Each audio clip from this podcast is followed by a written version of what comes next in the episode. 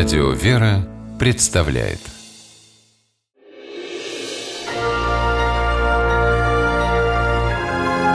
Герои моего времени.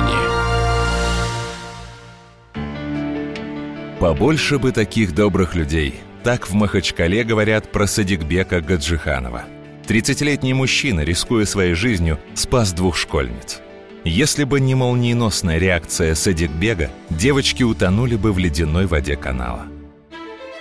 В тот морозный день шестиклассницы Мариам и Патит возвращались из школы. Заснеженная дорога вела вдоль канала.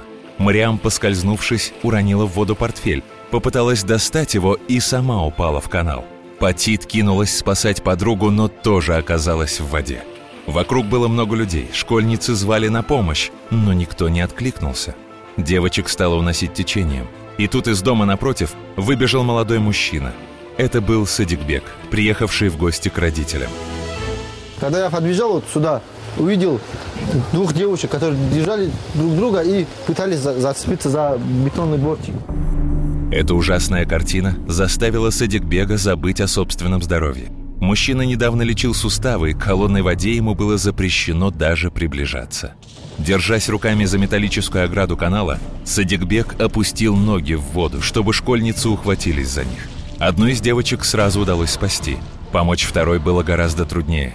Она находилась в полуобморочном состоянии. Но тут на помощь Сидикбегу выбежали его родители. Все вместе они вытащили девочку из воды. Школьниц отнесли в дом, растерли и напоили горячим чаем. Потом за ними приехала скорая. Все обошлось, хоть Мариам и Патит получили сильное обморожение. Сложнее оказалось забыть эту страшную историю. Патит еще долго мучили кошмары. Ночью спать было тяжело, сны разные снились, страшные, я от них просыпалась, в голове все это пропускается. Родители школьниц получили не меньший шок. Опасной тропой ходить дочерям запретили и даже отобрали модные сапоги на скользкой подошве. А за спасителя девочек отец одной из них, Магомед Алибегов, готов теперь и в огонь, и в воду. Я благодарен этому всю жизнь, что надо будет, я тоже помогу, чтобы у нас побольше таких дагестанцев были.